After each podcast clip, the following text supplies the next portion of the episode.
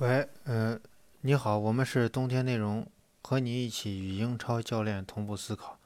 今天要给大家分享的是一个，就是最近我在那个啥，我在，呃，我在看一本书，呃，微信读书里面的这个赋能打造应对不确定性的敏捷团队。我觉得这这个书的话，我其中摘摘录了一段啊，这这一段给大家读一下。指挥控制式架构与团队之间的基本架构是有区别的。前者的基础是还原论，呃的可预见性，在执行事先计划好的流程时显得十分有效；而后者在效率上或许有所欠缺，但长处在于调整适应能力更强。啊，这段我觉得，呃，非常非常适合解释现在的曼城和利物浦的这种。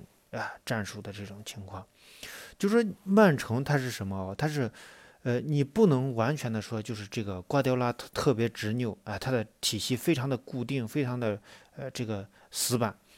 瓜迪奥拉他他其实也试图去打造一个基本型的这种架构。他为什么这样说？我为什么说？就说你他二零一六到一七赛季他是内我们叫叫内锋回撤接球这种踢法。二零一七到一八赛季，他是就是，呃，快速轮呃那个呃还是这个内锋回撤接球。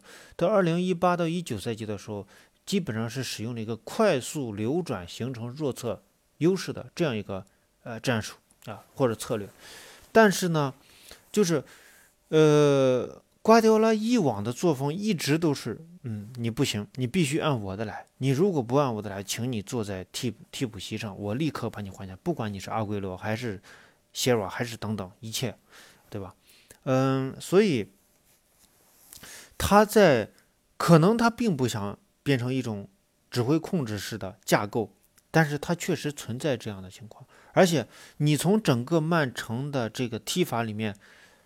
就是主教练告诉你你如何去踢，而不是你想怎么样去踢，啊，你想怎么样去踢，即使你你进了球，好，我无话可说，但是我并不认同你这一点。而这个，呃，这个这克洛普这边就完全不一样，克洛普是我也架构了一个架架构了一个框架出来，我的线路啊什么都是固定的呀，但是我允许你去做一些调整，你自己的调整，你自己喜欢的东西。或者你自己觉得合适的东西，呃，或者符合你习惯的东西，啊，呃，这里面就是我们要提到克洛普的一个理念，就是说我希望一种粗糙的足球出现。那么这种粗糙其实就是给球员自由发挥的这种可能性啊。人可能会，呃，你，人和人之间的交流会变得，嗯，我在完成你战术线路的基础上去，呃，做一些，呃，比较。符合我自己性格或者符合我自己习惯的一些呃可能性，那么这样的情况下，球员自己晋升的这种空间就会变大，或者说变化的可能就会变大。你你去看他，我他总体来说是右中场直传右肋部，但是有一点啥？张是张伯伦上场呢，还是亨德森上场呢？还是这个呃这这这个呃沙奇里上场呢？还是维维纳杜姆在这块呢？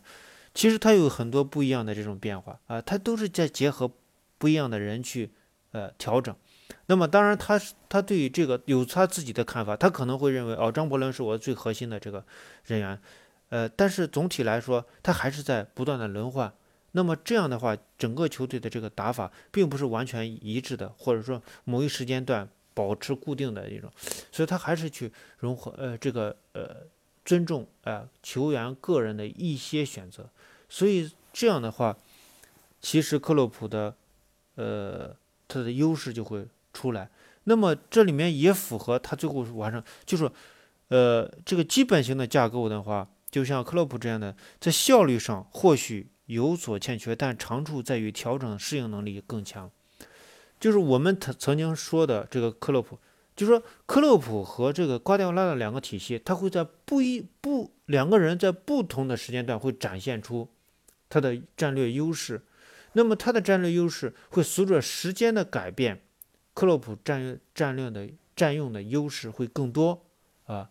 呃，这个也符合他这样得出一个基本架构的这种呃呃体系的话，他调整适应能力一强，所以我们很难看到很难看到这个呃利物浦会大败。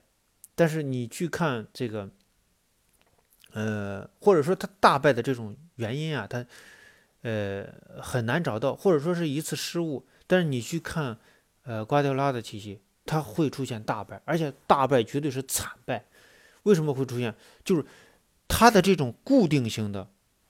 要求型的、指控型的这种架构，会在被对方摸透以后，对方一打一个准，他的弱点完全被针对，他没有操作的空间，所以这个就是一个球员不知道如何去踢球，啊，这就是他非常大的惨败的这个呃结果的原因啊。我们是冬天内容和你一起与英超教练同步思考，欢迎大家加入我们的微信群聊，呃，温特三一四一，也欢迎大家。去西安帕巴亚意大利西餐厅南门店吃饭。